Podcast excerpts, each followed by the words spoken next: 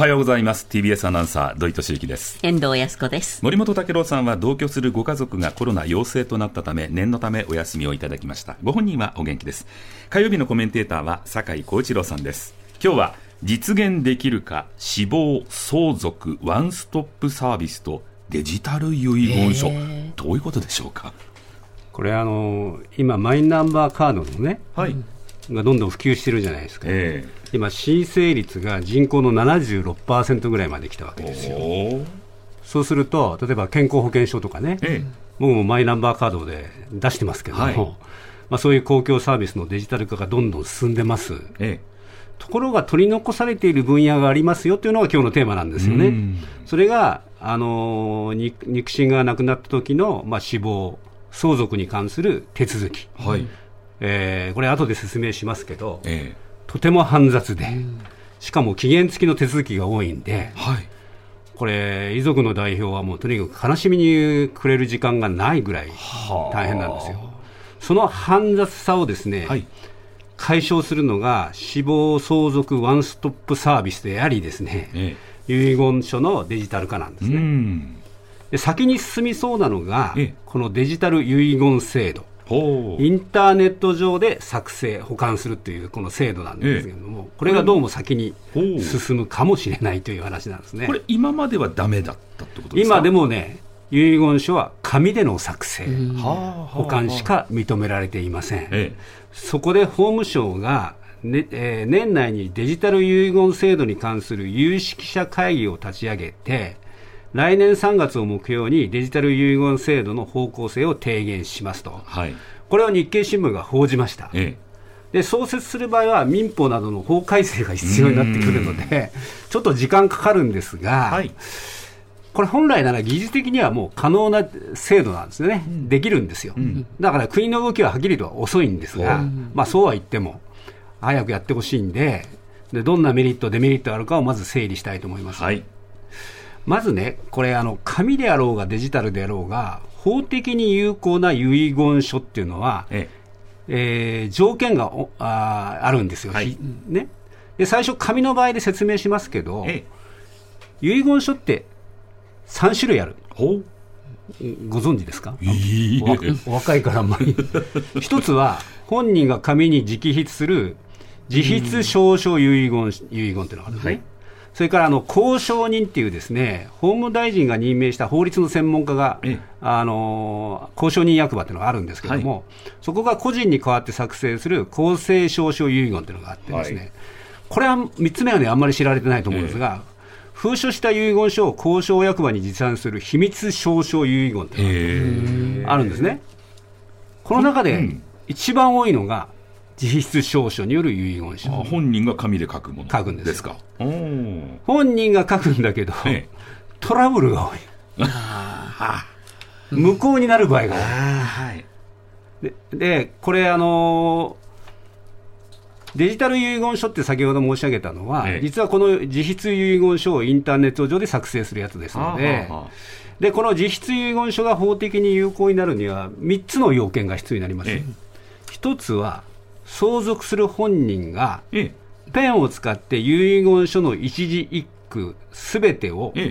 すべて自分で書くっていう。あ、うん、あデジタルだからこうパチパチパチってこうパソコンで打ち込むとか思いましたけど、そうじゃないんですね。そうじゃないね。はあはあ、自分で書く。じゃあ、消えるボールペンどうなんだとかね、いろいろ、まあ、議論はありますが、それが有効だっていう議論もありますんで、そこはまあ省きますけども、あの問題はね、少しでも他人が書き加えていたら、無効なんですよ。ね、で2つ目は、本人が署名、押印するってことなんですね、うん、で3つ目は、その遺言書をしっかり保管しているかどうかなんですよ。はい、だから今はね、法務局で遺言書を預かってくれるサービスがあって、ですね、ええ、まあ、これを利用する人が増えていると。この3つの要件を満たす必要がデジタル遺言でも必要ですと。そうですね。ですね。うん、本人が書いたこと、ええ、署名押印、はい。えーまあ、だから署名押印に代わる、まあ、本人確認が必要ですね、うんうん、改ざんされないように保管するということですけれども、はい、本人が書いたかどうかの証明はですね、うん。えー、例えばあのパソコンで、まあ、あのネット上で打つじゃないですか、はい、そこに、まあ、本人のマイナンバーカードと顔写真、顔を撮影してですね、組み合わせていくってやり方がまあ一つですね。うんそれから署名押印については、もうすでにね、実はビジネスの世界では、電子署名っていうのが、そうですね。当たり前になってますので、まあ、それを使えば済みますし、電子印鑑もありますよね。電子印鑑もあって、私も10種類ぐらい持ってますけども、あのそういう制度だけに認められてるので、まあ、例えば実印を電子印鑑にするってやり方も可能になりますよね。で保管についてなんですけれども、これ、インターネット上に保管するので、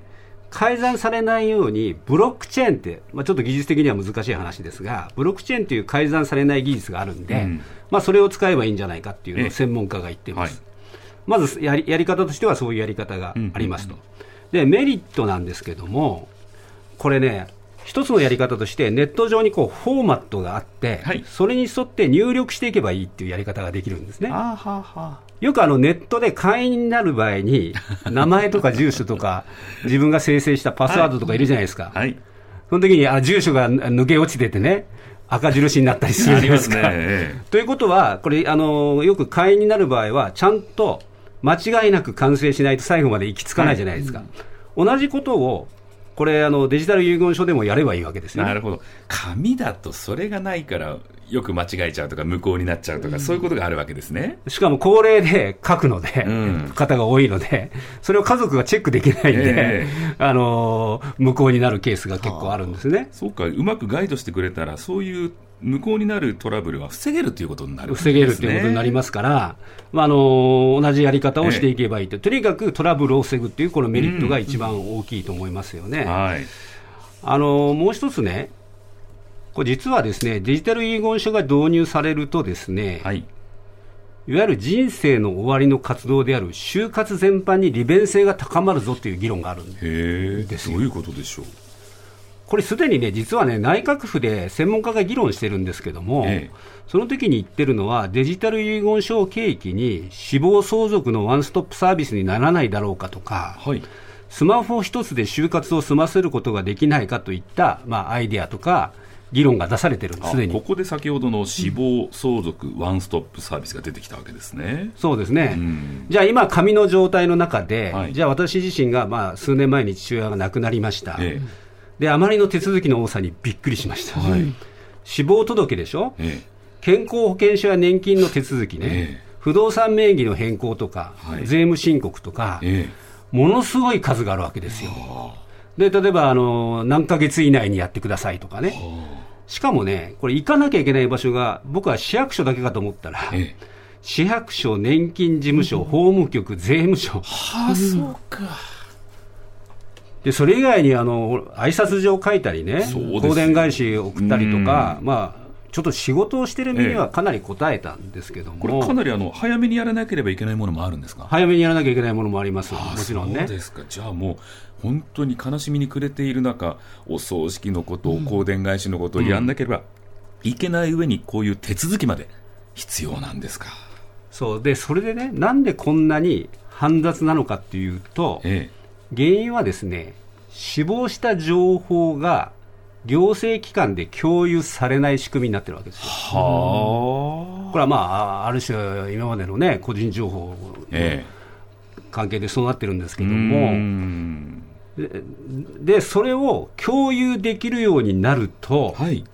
いろんなものがワンストップでできるようになるわけですね。なるほど。今まではちょっとどちらかというと縦割り。縦割り。個人情報のこともありますけどね、縦割りのところをこう、つなげることができると。そのつなげるのがおそらくマイナンバーになると思うんですよね。マイナンバーを通して、例えば死亡を、まあ、行政機関で共有することになれば、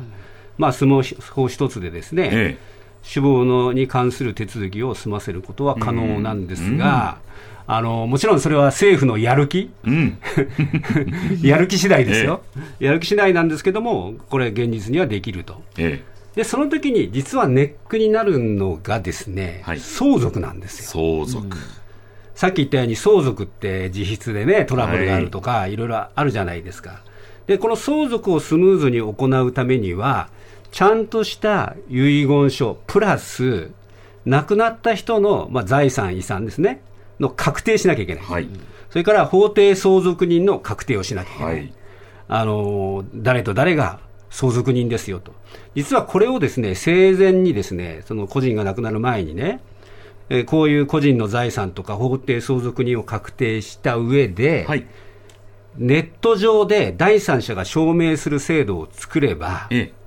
あとはデジタル上に保管された、まあ、遺言書に沿って相続を行って、うんうん、まあ、今、電子納税もできますので、はい、まあ、そこまで一気通貫でできますよということなんですよ。じゃあ、システム上できそうじゃないですか。システム上できるんです。はい、ところがですね、これがなかなか前へ進んでなくてですね、今進んでいるのは、あの市町村に設置されているお悔やみコーナーっていう、はい、人海戦術、人がその、はい、遺族の方にアドバイスをするっていうね、えー、それしか進んでなくて、デジタルが全然進んでないんですよ。えー、だから早くこれね、せっかくマイナンバー普及してるんですから、やってほしいんですが、うん、まだ国の動きはね、全然だめですね。ちょっとこれは皆さん求めているものですからね、早く手つけてほしいですね。スマホだけでやってほしいですよね。えー、いや、そうですか。本当に煩雑なものがいっぺんにできるようになる時代が来るのかどうか。酒井浩一郎さんでした。どうも失礼しました。